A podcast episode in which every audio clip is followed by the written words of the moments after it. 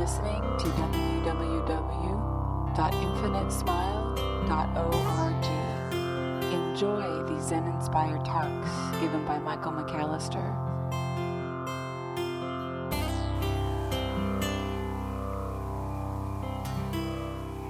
One of the main things that meditation is designed to do is throw all that catches us in our face. In other words, what we do when we sit in meditation is just, I mean, if, if we're doing it right, um, we're sitting still, we're being quiet, and we're relaxing. Truly relaxing. We're open. That might be another way of putting it. We're being open. Those three things. We're being still, right? Being still. We're being quiet. And we're relaxing. When that happens, everything that is moving, everything that is noisy, and everything that is tense gets exposed. And most of us live lives that are filled with uh, noise, busyness, and um, tension. In fact, that may be why you're here. Uh, certainly, it's why I'm here. So, the things that catch us are the things in our lives that uh, sometimes we refer to it as being like hooked. Something hooks you. And it varies from person to person. One of the things when I first started my practice that really hooked me, it really grabbed me, was how I couldn't stand all the stillness, the quietude. Um, that whole idea of relaxing, I could, you know, I could get into that, but the whole still and quiet, boy, that, that was really difficult for me as kind of a jitterbuggy type of personality and so forth. And walking into a zendo, much like we do here, where you've got a, you know, a room full of people who are all quiet and boy, I just wanted to start like you know tickling somebody or something. I wanted something to happen because the the quietude was so un- it was so hard for me. It was it made me very uncomfortable. I got I got hooked by it. It grabbed me, and so I resisted the quietude, and uh, all the way up until. I would say three weeks or so into a very intense practice period where I actually was, you know, officially a monk and so forth. Uh, all the way up until the third week, I was always trying to crack up my fellow monks as a way of maintaining control, as a way of fending off the stuff that was hooking me, as a way of boxing, essentially. Uh, I had learned over a lifetime with all the, you know, all the I mean, we could refer to it in Buddhist terms as karma, all my ancient twisted karma that I had accumulated over this entire lifetime. It was all of I had learned to manage it by being witty, by being sharp, by being funny or whatever you want to call it, by doing great impersonations of the uh, abbot, you know, the Zen master, stuff like that. Suddenly that was man, I had a niche and I didn't have to face what was real. As long as I could stay in that in that act as long as it, that, it helped me stay busy, if that makes sense. It helped me not stay still. It helped me remain slightly tense. So, if you can really check in with your body, you can do this right now. You can actually do it anytime, and I highly recommend that you do it all the time. But right now, if you just check in with your body, how's your body feeling?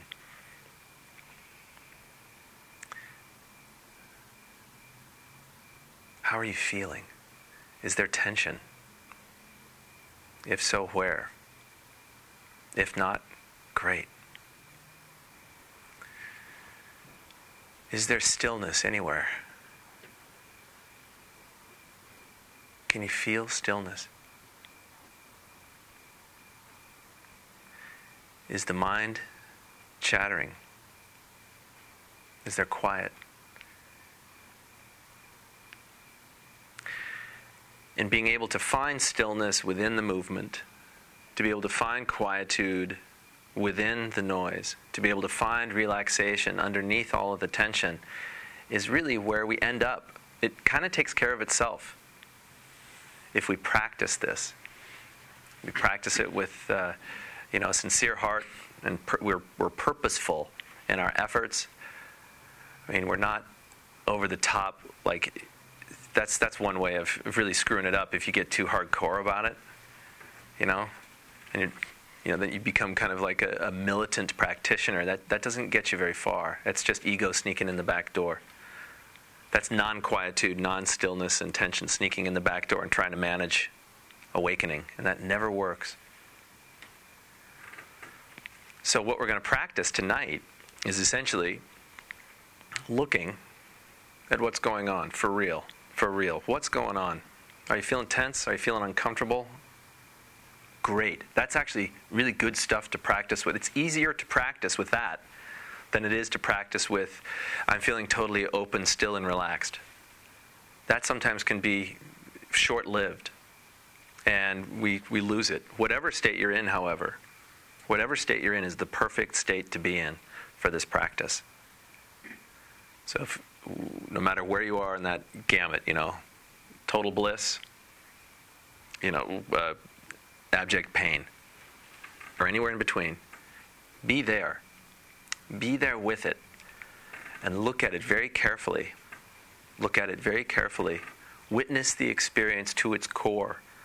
One of the things, one of the gifts that physical pain, I, am convinced this is why they actually train us to sit in these silly positions, is that it brings up uh, a certain physical bondage. It straightens, you can't help but have kind of a straight spine when you do it.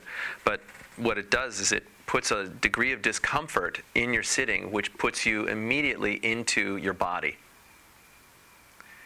If any of you have ever practiced, or if you've ever been sitting in meditation and you've had a lot of you know, physical discomfort, have you ever noticed that in that time your mind tends to quiet down a little bit? The thoughts, the extraneous thoughts tend to, all you're really concerned about is what's happening right now in the body. And that actually is kind of a you know, it's the yellow brick road right to Oz if you can follow that. You know, where is that body? Where is my body right now? What am I feeling right now? It's very, very powerful. That's a powerful practice. If your mind is just going from, you know, we call it monkey mind, swinging from thought to thought to thought to thought, if it's doing that, great. Watch the monkey. Watch it go from thought to thought. To, Watch how something always is dominant, some type of thought is dominant, and then something, it gives way to something else. A really cool thing, if that's going on, do as best you can, pay attention to your breath. Inhale, exhale. The breath is always going on. No matter what your mind is doing, no matter what your body is doing, the breath is always going on. Just come back to it very gently, kind of come back to it. No, oh, inhale exhale. And then something else kind of catches you, hooks you, takes you away. Maybe it's a thought, maybe it's a physical sensation, whatever. Watch it. And then come back gently to the breath. And we'll do that for 30 or so minutes.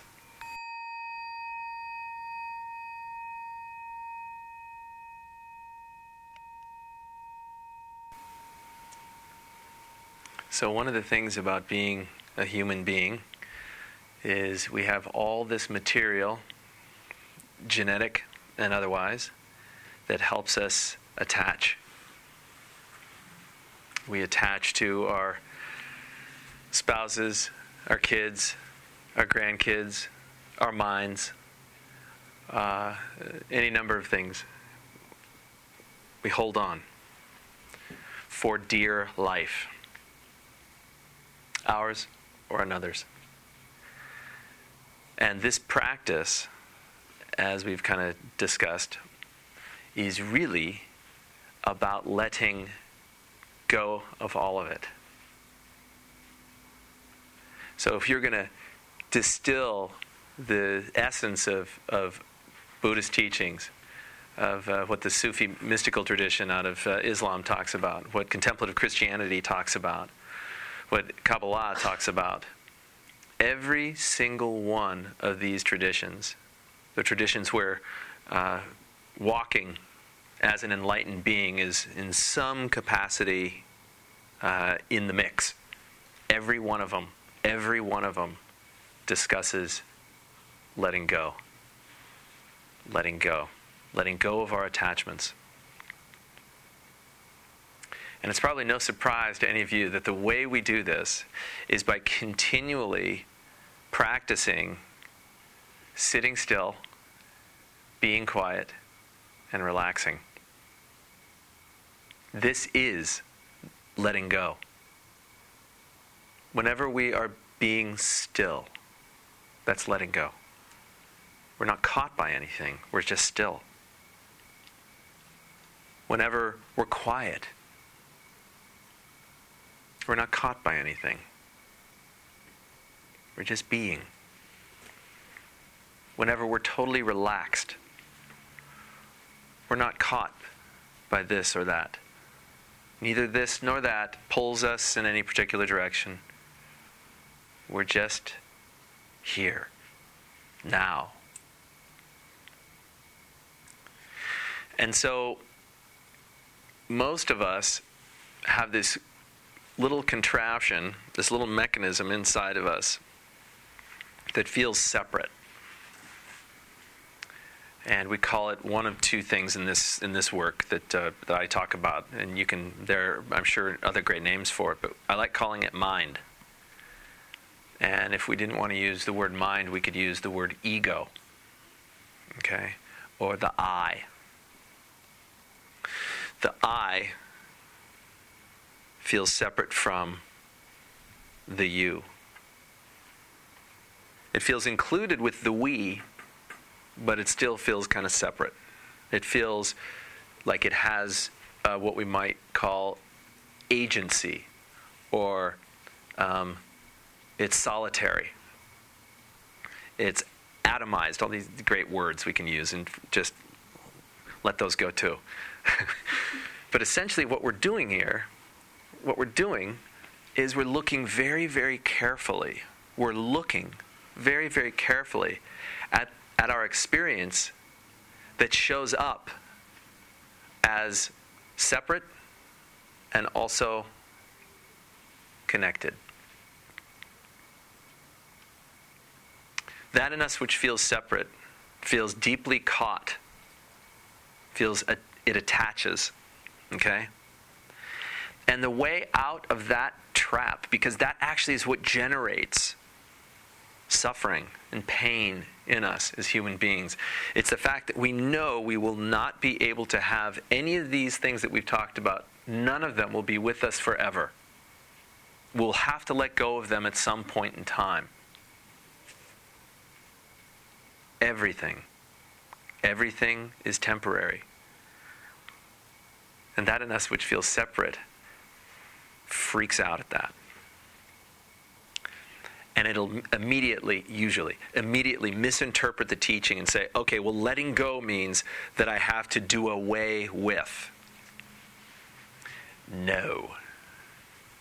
That is a fundamental misunderstanding of the teaching. None of you, none of us, has to do away with anything. However, it can be very helpful if we study the relationship we have to those things that we're weak for. Study the relationship with those things that we're weak for. When you study that relationship for those things that you are weak for, you will automatically engage in this path of what we might call uh, purification. I really don't like using that word, uh, but I'm going to use it anyway. It really is kind of a process, this process, this sitting still, this being quiet, this remaining relaxed, really, really is like this it's a distillation process. It's like we're, we're, if you ever, like for those of you that are cooks, and you, you throw the you throw the wine in and you just keep simmering it down you cook it down you reduce it and you get this just beautiful uh, uh, essence a reduction is what we call it. Or if you are, um, we were doing this. We were doing this the other day. We were clarifying butter, which is a total, in my view, a pain in the tuchus. But it's a it, metaphorically, it's really, really what meditation is, because what you're essentially doing is scraping off that stuff that you don't really need. Okay. But before you scrape anything off, before you can let it go, you have to identify it. You have to be able to see it. That's what being still allows us to do. It allows us to see the stuff that we don't need.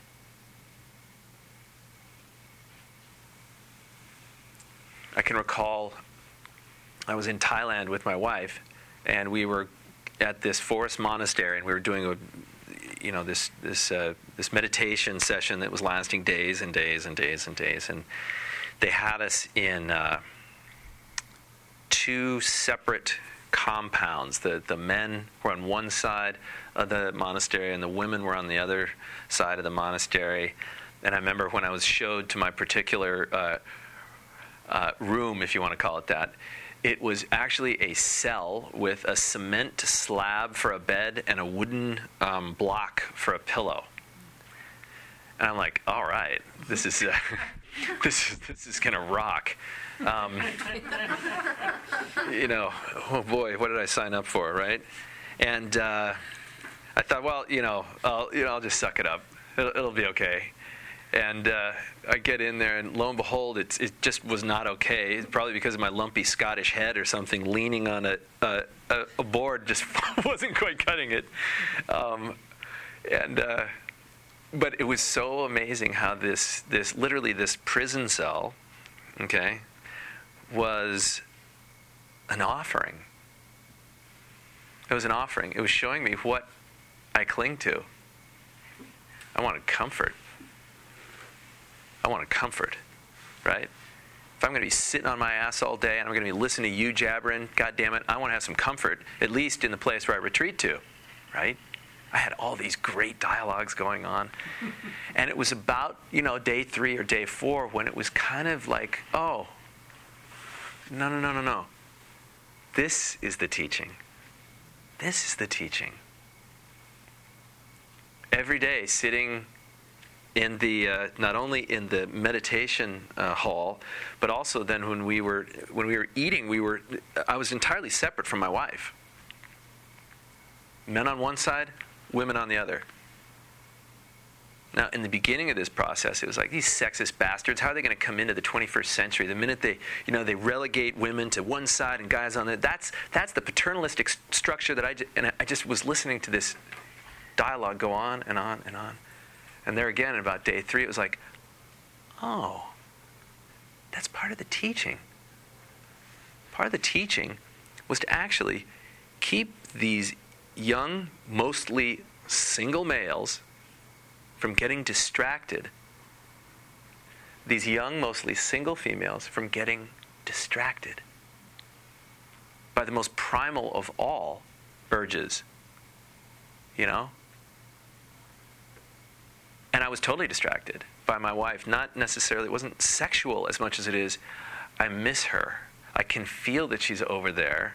I know I'm not supposed to look. I'm not supposed to make contact. I'm, but that's, you know, and, and at the beginning it was like, that's just wrong. And it evolved into, what an amazing teaching.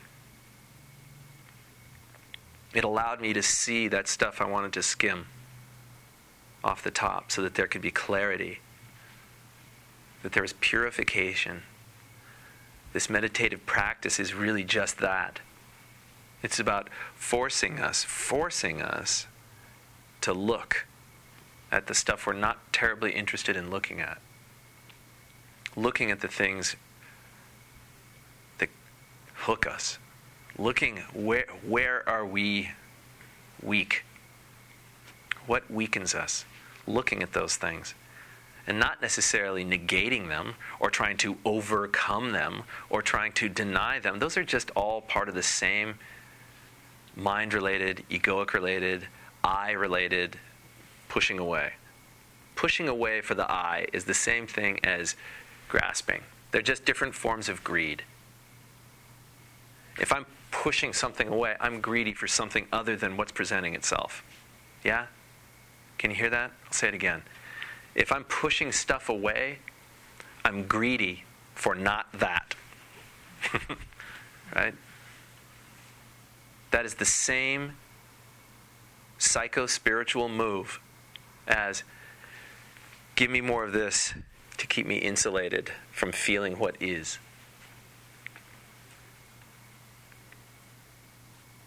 So, whenever we act out of greed or out of hatred or out of delusion, meaning that we're not connected and that things could somehow maybe be permanent, the minute we act out of those three things, we build what we call karma. Our karmic body begins to kind of swell. And our karmic body, there's a teacher, a contemporary teacher, who uh, has another name for what I've, I call the karmic body. He calls it the pain body. Eckhart Tolle. If you've never read The Power of Now, it's a marvelous book. I think it's so helpful and it corresponds so much with what we're doing, kind of outside of a tradition, yet at the same time influenced by tradition. This karmic body lies dormant or it awakens, depending on what gets tweaked or what gets hooked or what gets pushed, what button gets pushed.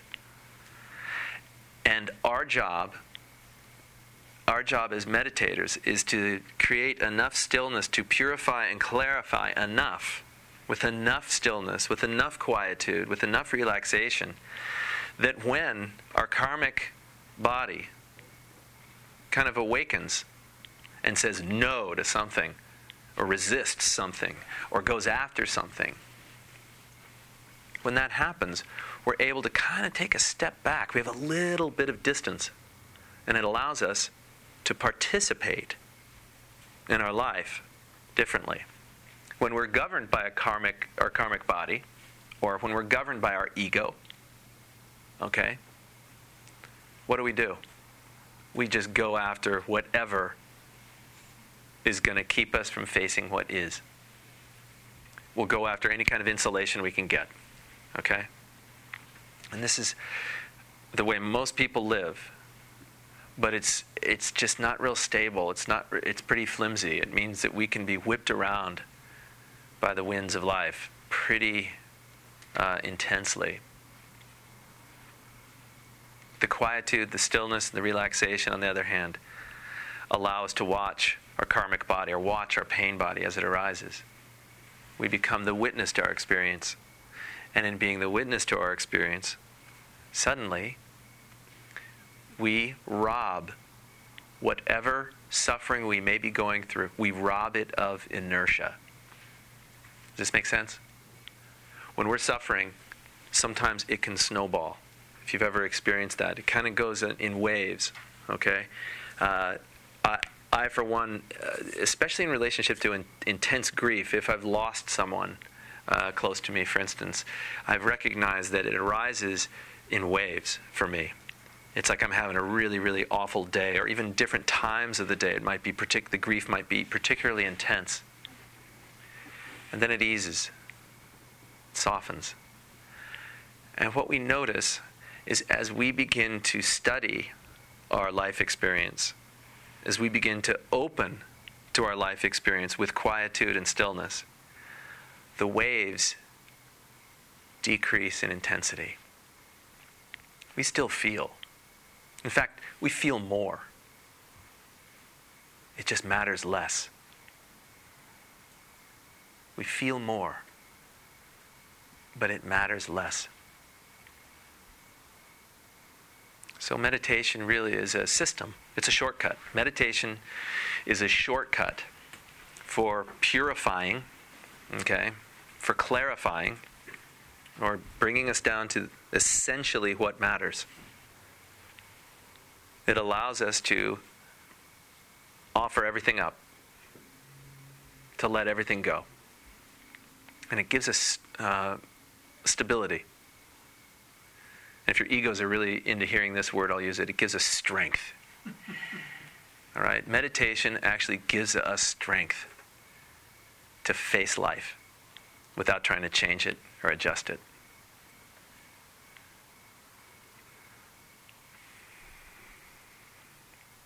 So, when you're driving home tonight, practice being still, being quiet, being open. At every chance you get, practice, practice, practice. Stillness, quietude, openness. Everything else will take care of itself.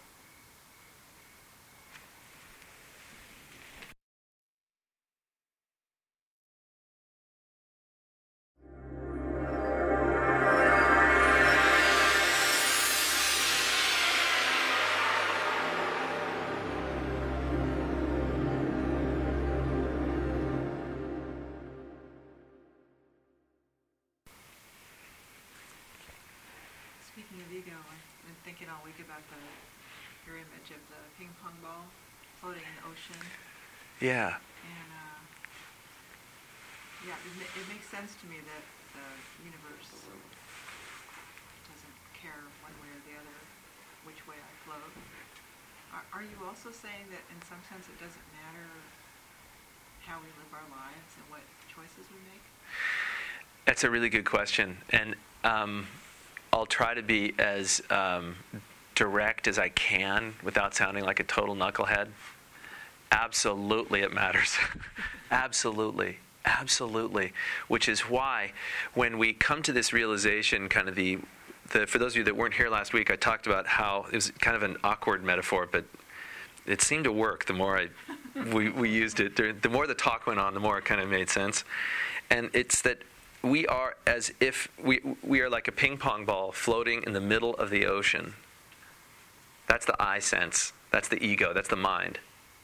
And it has this has this belief that it can control what's happening, but it can't. And over time, no matter what, it's going to crack. It's going to break. There's a hole is going to form, and the ocean will be able to fill will be able to fill the ping pong ball. And at that point, if it hits kind of like a neutral buoyancy, it is simultaneously ping pong ball and ocean, which is exactly what meditation does. It creates that neutral buoyancy. We become active expressions of spirit, where spirit is no longer perceived as something outside of us, it's actually something that informs every bit of us. Okay? Well, here's the problem. The minute we get into that, that space of, of, well, it's all spirit, we then have egos that love saying, great, then there can't be any rules, which is exactly why all of the traditions have their own version of commandments. Okay?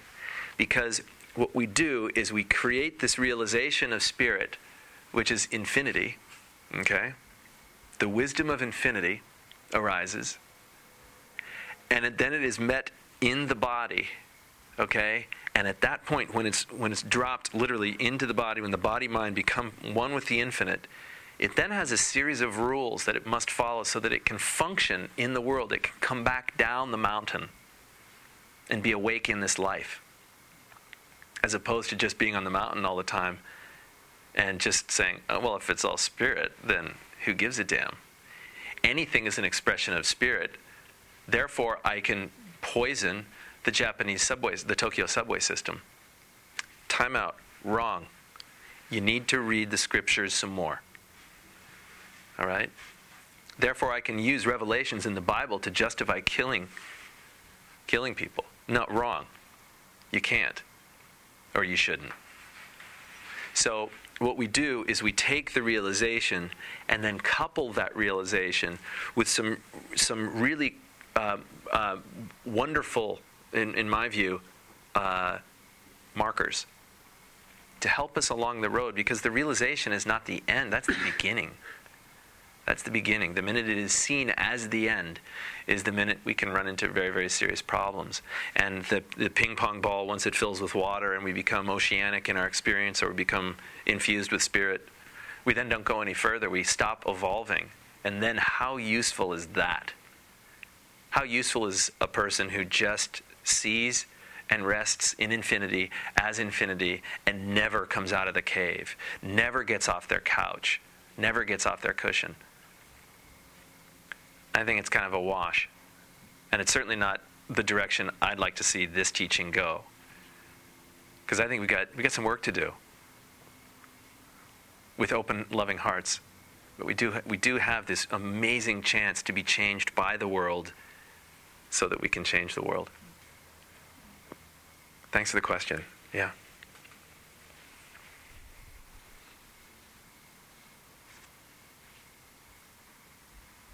Yeah, Kim. Um, I'm just curious, is there a book that you would recommend for the Buddhist um, faith tradition that talks about the Buddhist version of the commandments? Yes. And what is it? The, instead of the instead of the uh, Ten Commandments, the Buddhist version we call them uh, the Ten Pure Precepts. And if depending on whose version you read, you get you can get up there. I think as high as 300. You can get 300 precepts if you want. I uh, I, th- I think it's a little overboard. I I would I could distill it into one for you. but it'd probably be better if you read the book first. Or do you want me to give you a head start? Well, what's the book? The, bo- oh, the book is called Being Upright by uh, Tenshin Reb Anderson, who was actually my teacher at, uh, uh, out at Green Gulch Farm. Um, I think he does a really nice job of kind of walking through each, each of the, uh, the 10 precepts and so forth. Uh, I think you only need one. I'm going to tell you anyway, okay? okay, right? nah, nah, nah.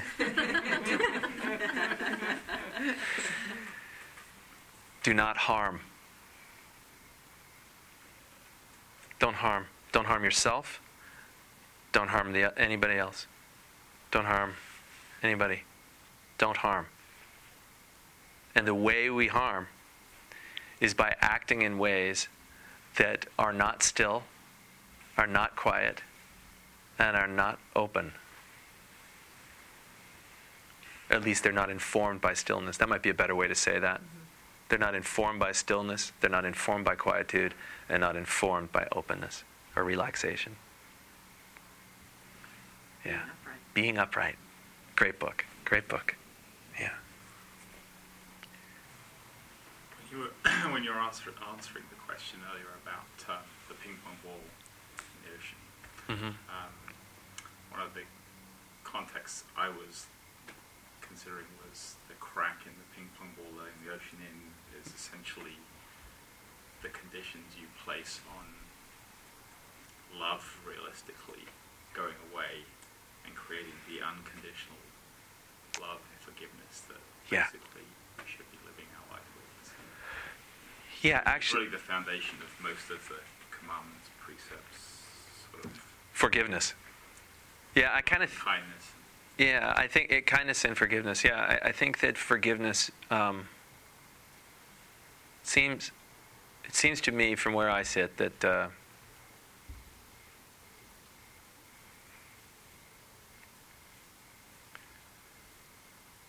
that any authentic spiritual path begins with forgiveness. Deep forgiveness without forgiveness, what we're forget well, forgiveness is really surrender. Right? It's letting go. And so when we start looking at those individuals and those situations that we cannot forgive, we just cannot forgive, those are the very things that will veil awakening from our sight. And it's so terribly difficult. Back to this context of being, you know, a ping pong ball in the ocean.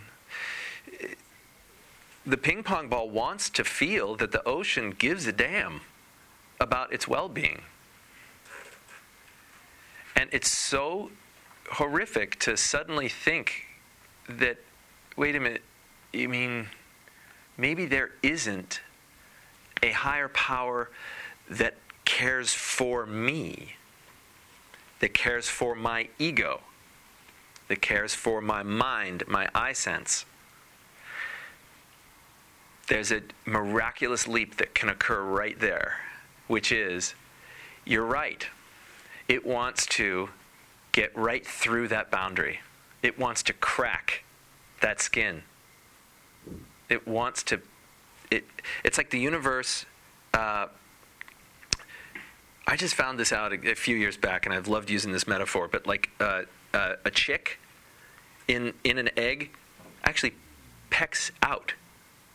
I heard this from a friend of mine up at Davis, and he was doing some agricultural stuff. He's saying, "Yeah, that the chick will peck out, and that um, a really good mother hen will listen for where the peck is and start pecking where its chick is pecking." That's exactly what we're doing here. I'm just I'm doing my best to be to be a mother hen, right? And I'm pecking, okay? And then you start realizing, wait a minute, it's not just Michael. It's also it's also the fight I just had with my daughter. It's also the it's also that that that guy in the bank that just wouldn't you know whatever. It's the guy on the cell phone driving behind me. That's all of that's those are little pecks and what, what, when we get them to match perfectly, there's this marvelous potential of expanse, of opening. And it just takes a little bit, just takes a little bit of, of an opening to remind us, to invite us to the, uh, to the party. Yeah. And we can also get there through forgiveness. Forgiveness actually will allow us to peck at the, uh, at the shell at wherever our teacher is arising in that moment. Yeah. That's a, such a great, great place to be because it, then it's no longer, it's no longer, I mean, I, I found it very helpful to have a teacher. I think it's a total shortcut. But when I realized that he was not only just human, okay, but that he was also a mirror and that everybody else was just like that. That's when everything really kind of started to uh, uh, explode. And that's a gift we can all give to each other. Can we actually be as conscious as possible all the time? All the time. Because when we are, when we are as conscious and as awake as we can possibly be in every single situation, we are giving the potential of an appropriate response to whatever arises. That's Buddha. That's Christ. An appropriate response. That's it. So when stillness, when quietude and openness informs what we do, we're, give, we're, we're making an offering. The universe is giving its infinite offering through us to wherever we are in whatever situation we're in. And that's forgiveness. That's exactly what forgiveness is. And there's a very subtle difference that I want to just touch on here. It's not that I forgive, it's that there is forgiveness. Do you understand the difference? One is given by an ego. The other one is the universe. The universe forgives. the universe is in a constant state of effulgent forgiveness. Always. Always. See ya.